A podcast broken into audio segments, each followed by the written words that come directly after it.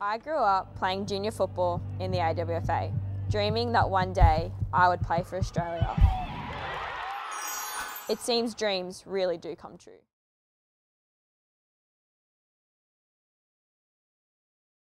Thanks, Chelsea Blissett, for joining us on the Regional Football Hub here today. It's great that you could take some time out of your day to talk about regional football.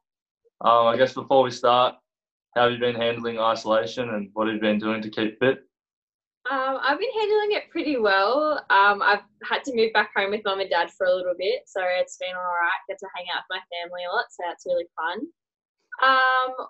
I haven't been able to do a lot of, because I'm still just waiting for my knee surgery because I tore my meniscus while playing over with the young Matildas in Thailand last year, and then played W League. With it.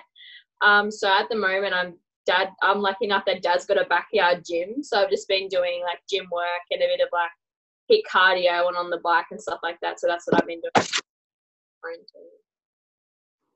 Great. When you said you had to move back home, was that injury related or was that the situation you're in?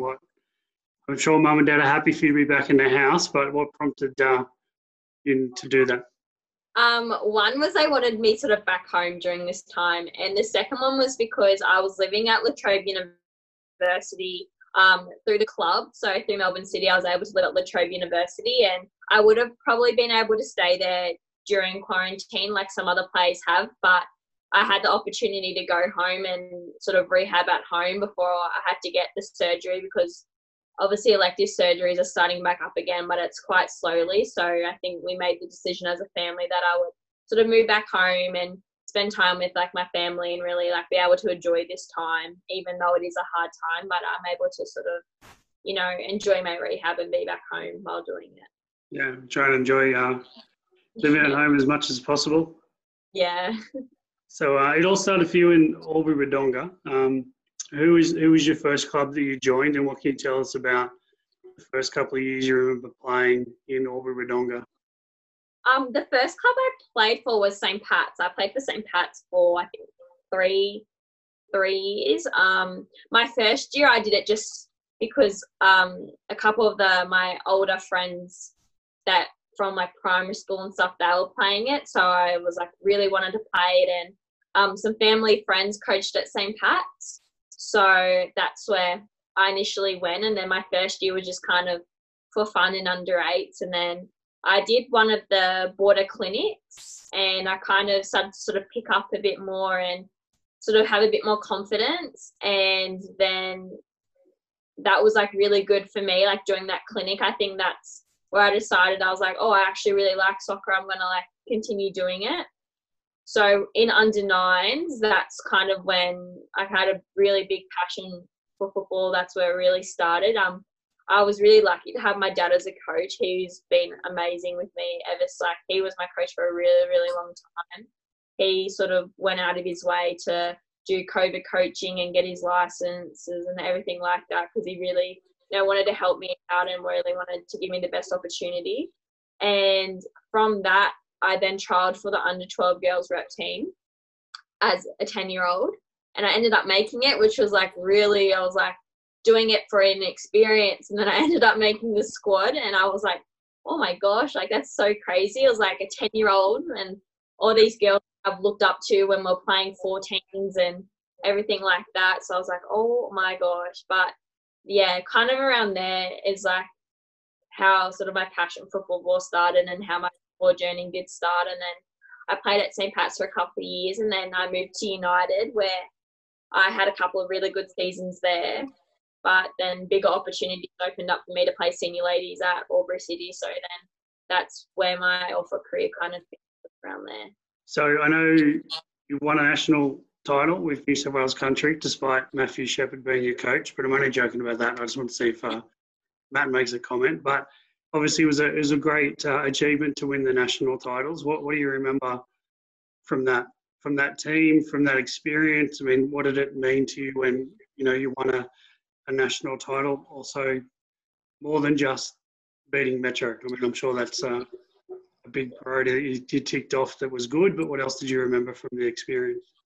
I think all my years in New South Wales Country was amazing. I've made lifelong friends through there. it was probably one of the best experiences. We actually won my nationals 2 years in a row. We won 2014 and 2015. So in 2014, we had Jen Todd and Andrew Mason as our coach. And that was sort of the first time. It was like a surreal experience. It was the first time Country had beaten Metro in so long, and we came in sort of underdogs a lot. You know, everyone just assumes that playing Country is going to be a bit easy, but with that team we had Jada Wyman, Eliza Amendolia, Claire Hunt, Joey Cartwright. We had a really, really good squad. So I think that Nationals was definitely a memorable one because that was obviously the first Nationals I'd ever won. And being a part of that team was amazing. And I loved Jen and Andrew as a coach. And it was really amazing actually to win Nationals with Andrew because he was the coach that our Riverina coach, and we'd spend most of our Friday nights probably from when I was 11, 12 till 14. I spent nearly every Friday night with Andrew. Yeah. Training. So I think, yeah, that was really memorable. But the Nationals in 2015, I think, was sort of even more important because everyone just ripped us off straight away. No one thought we're going to win. Everyone thought last year was a fluke.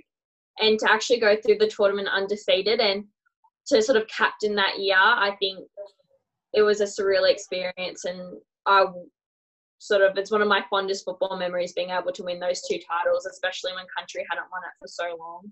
Yeah, great. So I mentioned when I spoke to Matt Shepherd as well, he said that you were a leader on the field and off the field in the last year. And obviously you mentioned you were a captain, but did you see that in yourself at that time? Or was it just, I have the armband, and it wasn't something that got more out of you as a player or as a leader? Is that something you saw at the time, or on reflection, is it something you saw in yourself at that point? I never necessarily thought of myself as a leader, but I always had wanted to, you know, help people and, you know, have everyone in the best mood and really display myself in a professional manner, because by around that time, that's when I definitely knew that I wanted to be a professional footballer when I had gotten older. So I think I was just kind of displaying all the attributes that I would want other people to display as well. So I think that's kind of how I ended up being a leader, is by just sort of wanting people, not wanting people to do what I was doing, but wanting to set an example that just because we're this old doesn't mean that we all can't behave in a professional manner and, you know, still enjoy football and everything like that. But sort of by the end of that tournament, Matt helped me see that I was a leader on and off the field. And, yeah, he was a big part of that. Right.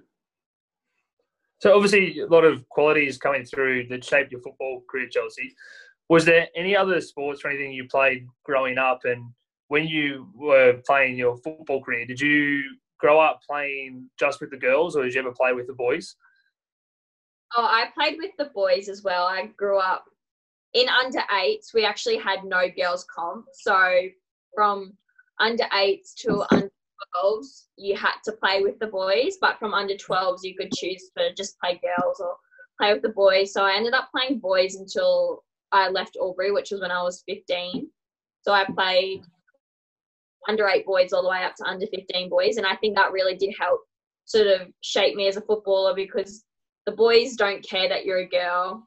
The boys want to prove themselves more because you're a girl, and they want to play harder. So that helped me sort of develop, you know, being faster on the ball, being stronger on the ball, you know, not taking anything, sort of, you know, becoming like strong mentally as well as physically. Yep. And did you play any other sports growing up, or was it pretty much you dedicated? I actually did athletics for a long, long time. So I started because my auntie Marlo was a really good athlete.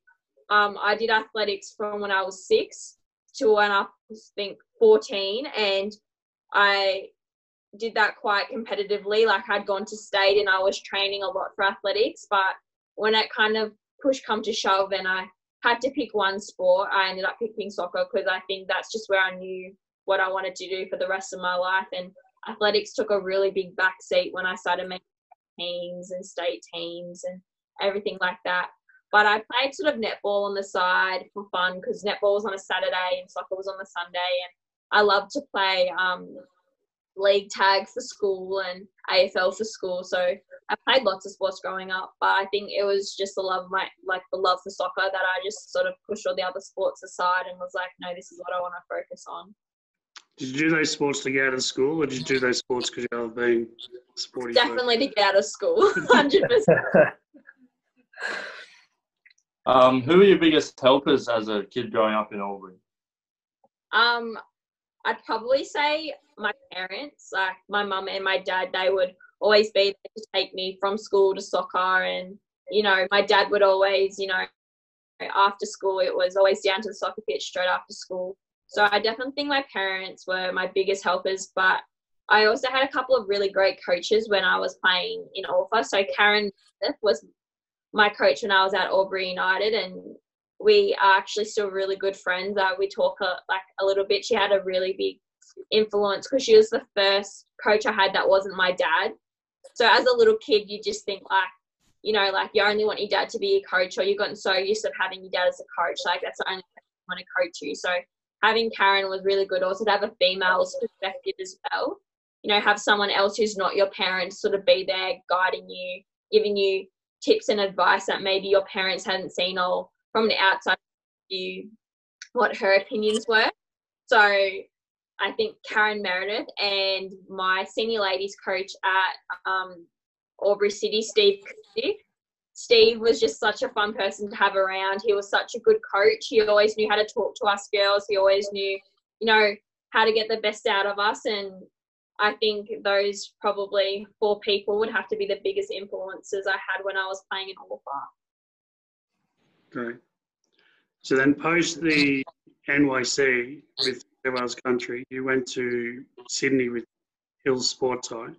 Yeah. What was the next part of your journey when you were in Sydney? So you were Hills Sports High, played a bit of Marconi, and you ended up back in South Melbourne. So what happened in that sort of 3 to 4 years when you made the big move to go to Sydney? So when I was in the start of year 10, I decided to go to Hills.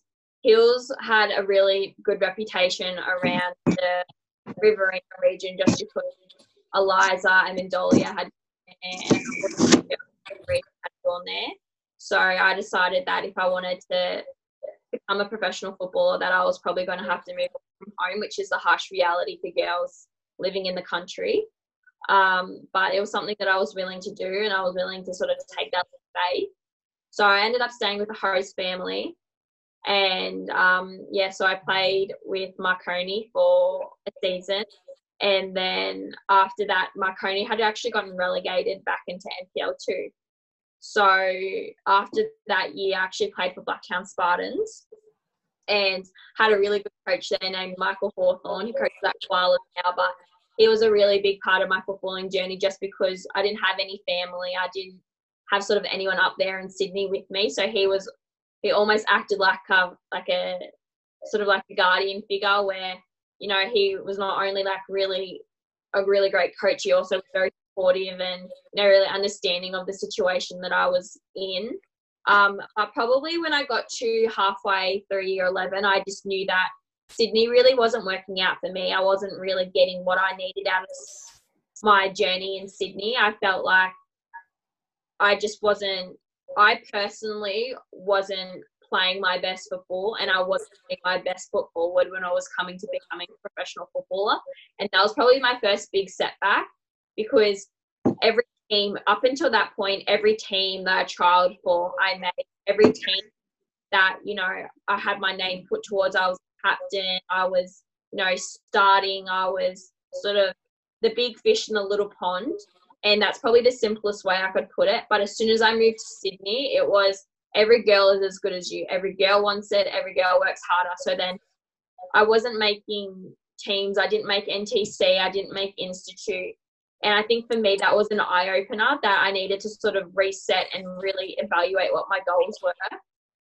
So that's when I spoke to my parents, and we decided that I had an offer to go and trial at South Melbourne. And I was like, well, I think this will be the best for me. I'll be closer to home. I won't be as stressed the fact that I can't go home that much. and I'm closer to home. I'm around people that I know, and South Melbourne was a great club, and at that time Lisa Devanna was playing, Ella Mastro Antonio was playing, Alex Chiu was playing, so there was a lot of still really big names in the team in the league.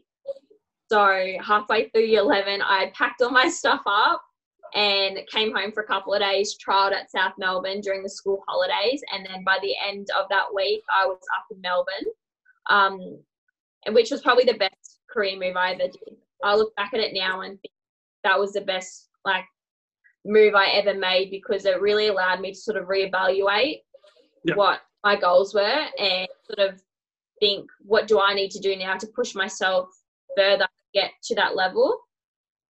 And yeah, and that's how I ended up at South Melbourne.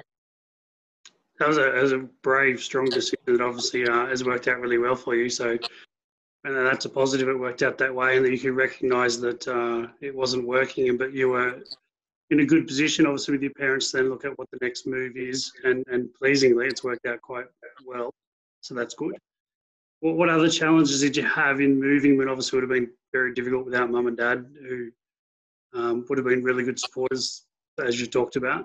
What other challenges did you have when you moved away to both Sydney and to Melbourne? I think the biggest challenges as well, I think moving to Sydney wasn't as much of a challenge as I was moving to Melbourne. I think moving to Sydney the first month was quite hard. We had to make new friends. We had to sort of, restart a little bit. But after sort of that month settled down, I got into my routine and it was great, and I loved it at Hills. But I think when I moved to Melbourne, it got really hard because all these new friends that I made, obviously they weren't there anymore. I still didn't have my parents. I was still living away from home. I was then doing year 11, sort of going to the back end of year 11 to go into year 12. So then I had the stress of school. And I think it was the fact that I had to restart all over again and make new friends and sort of now make a new position in the team, trying to earn the girls' respect and sort of prove myself. And I think that was really tough. I think that was tough on me because I'm a bit of an overachiever. So the fact that I felt like I didn't have that much time to study or my grades was what I wanted them to be and stuff, I kind of started to feel very overwhelmed. So I think that was probably my biggest challenge, and that's probably the biggest challenge I had when I was moving away from home. But when I was in Sydney, I ended up making great friends, having really good support. South Melbourne came my family, so I had the support of the whole club behind me. So in the end, everything works out, but I think it's just getting to that point that can get a bit stressful and overwhelming. So obviously, only at 20, and you've obviously made so many sacrifices and lived in two big smoke cities. And you said that obviously Sydney didn't quite work out, but it really did open your eyes and set everything up. Is there anything in the short career that you've had sort of so far that you would change? I don't think that I would change anything, because I think that if I was to change something, then I probably wouldn't have ended up to where I was, because if I didn't move from Sydney to Melbourne, I wouldn't have played for South Melbourne, and then I wouldn't have gotten picked up for Melbourne City. So I think at the time there's probably things where you think, oh, should I have done that? I'm not too sure. Should have worked harder here, should have worked harder there. But sometimes the setbacks that you think are things that you wish didn't happen actually lead you to something bigger and better. So in all my decisions that I made and all when I look back on the past, I really don't think that I would change anything, because it wouldn't have made me the person who I am, and it wouldn't have allowed me to become sort of a professional footballer and live out a dream I've had since I was a little girl. Yep. I guess looking at now, you're at Melbourne City and obviously you just won the league. What was that like? Oh, that was probably one of the best experiences.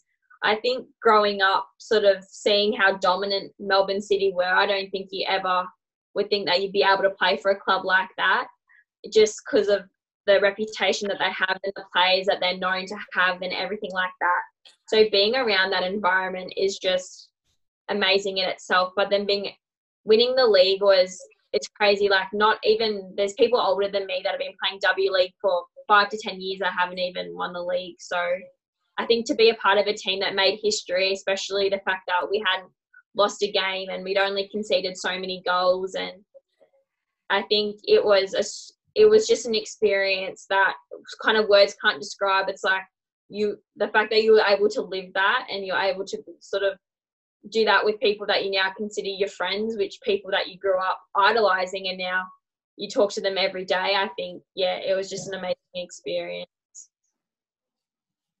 Obviously, with City, number 4, is there any reason to the number that you wear?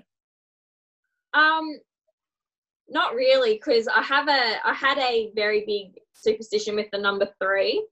And then I remember one year at New South Wales Country, I think the first year I got number 3, but the second year I got number 4. So I had really big superstitions around then. But sort of when I played with number 4, we won the national titles that year. So I think number 4 definitely kind of became a lucky number. But I didn't really have a lot of choices in number. I only had 10, 12 and 4 to pick from. And out of those 3, number 4 was kind of the number that stuck out the most to me. So, yeah. I would have taken 10. 10 was it. Yeah. I think I would have lost that number this year. So I'm glad I stuck with 4.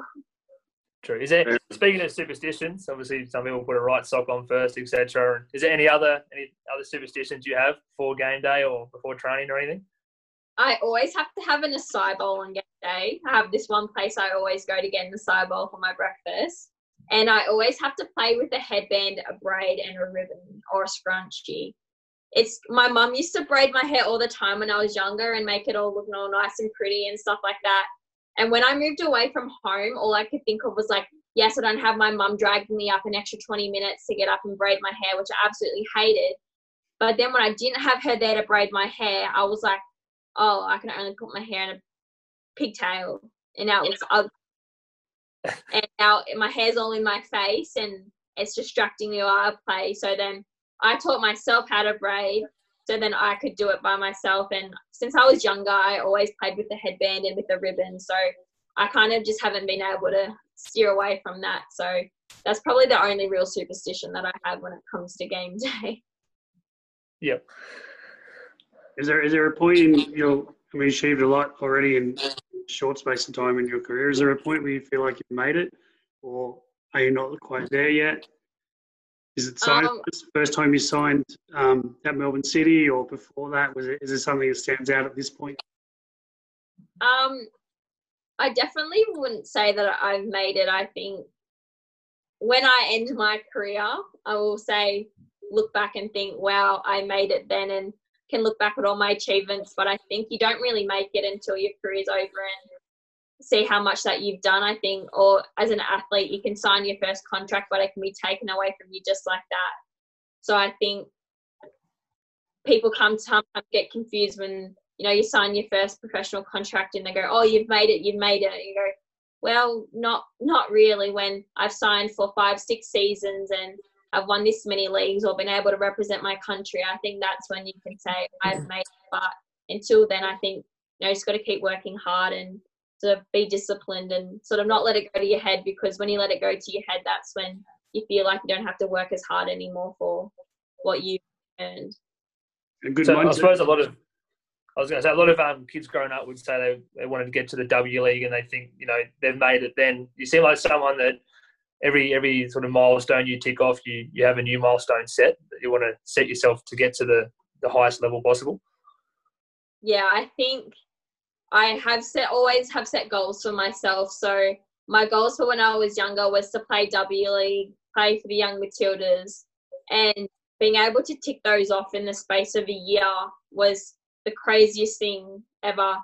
I just remember saying to myself, the one memory that has always stuck into my brain is when I rocked up to South Melbourne pre-season and I officially had become a senior contracted player there, which for me was an achievement because I'd played under 19s the year before that. And my coach, Sock, had come up to me and said, by the end of the year, you'll play W League. And at that time, I had no W League prospects. I wasn't in the radar for the young Matildas. And I turned around, looked at him. I was doing year 12. I just went to a new school, and I turned around and said, you're joking. I had to message him and say, I'm sorry, you were right, because it did end up happening by the end of the year.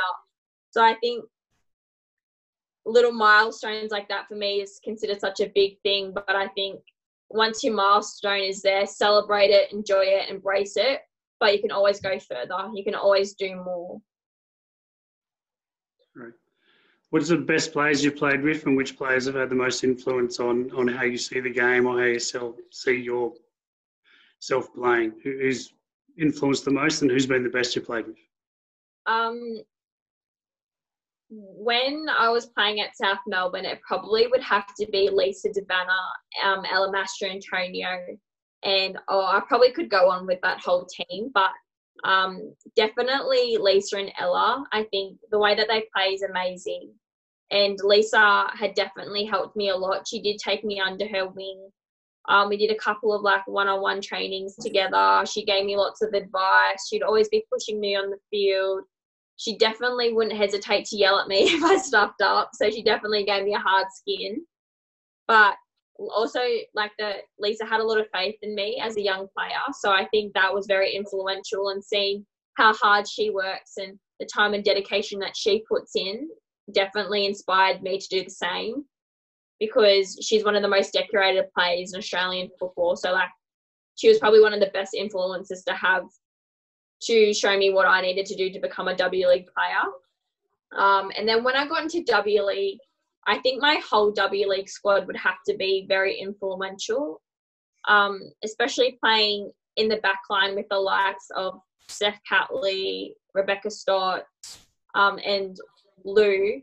I think just the fact that they're such big names, but they're just willing to, have a question, they'll answer it. You have, you might stuff up. They'll actually come over to you and approach you and tell you what you've done wrong and what you can do better and how you can position your body better and stuff. I think they're just such influential people, and they're such people that can give you advice, and they've been there and they've done that as a young player, that you just sort of open your eyes and like listen and really observe all the information. So they'll probably have to be the most influential players that I've played with. Great. I saw a video you did in Albury-Wodonga at the beginning of last year trying to encourage players to play football. How was that experience for you, that now becoming a role model for young players, especially to want to play, our great game of football? I've never really thought of myself as a role model. I just think of myself like I'm just little old me, but I think after the fact that now social media is such a big influence, and seeing a lot of young girls around here, and it also is like I kind of know a couple of the younger girls because my cousin Alicia plays soccer and she's in the 12 girls rep team, so I kind of know a couple of them and would like went and talked to them and sort of helped my dad coach his under 12 girls, and sort of seeing the way that they idolized me in a way was quite a crazy experience, but it's also something that I take on with a very heavy heart, because I know when I was younger I didn't really have a lot of role models from around here that could say, wow, she made it, I can make it. So I think I take it very seriously, and I think it's such a wonderful thing to be able to show young girls that just you put in the hard work and you can reap the rewards.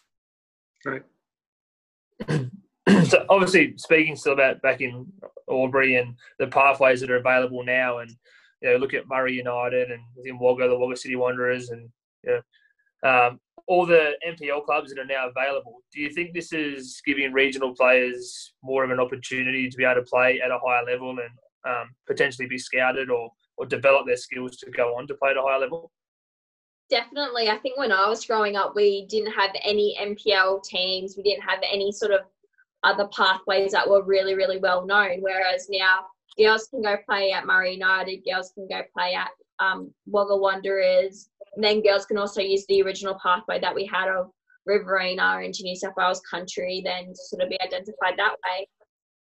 So I think, yeah, it's definitely a great path that young girls and even boys now have to be identified, especially when the likes of like Melbourne Victory and Melbourne City have been able to sort of watch games because of obviously their youth academies and their sort of their under-18s and the under-20s coming to Albury to obviously watch the games and play against them. I think it's an amazing opportunity for young players in general from the region to sort of develop their skills and see that oh, there is more I can do to sort of get to that next level. And the fact that Victoria hosted clinics here to sort of see if they can identify talent is amazing to hear as well. Yep. You mentioned coaching with your dad, the under-12s girls side. What advice would you give to young regional players who are looking to take that next step? I think just my advice would be to develop the basics really, really well, is to sort of, you know, get their touch, get as many touches in as possible, work as hard as possible, because nothing comes easy. You're going to have to face setbacks. But I think if you have the mentality to train hard, train well, I think that anything is possible for anyone. Seen lots of campaigning about the Women's World Cup tour coming to Australia. If it was successful, what do you think it would do to the women's football game overall?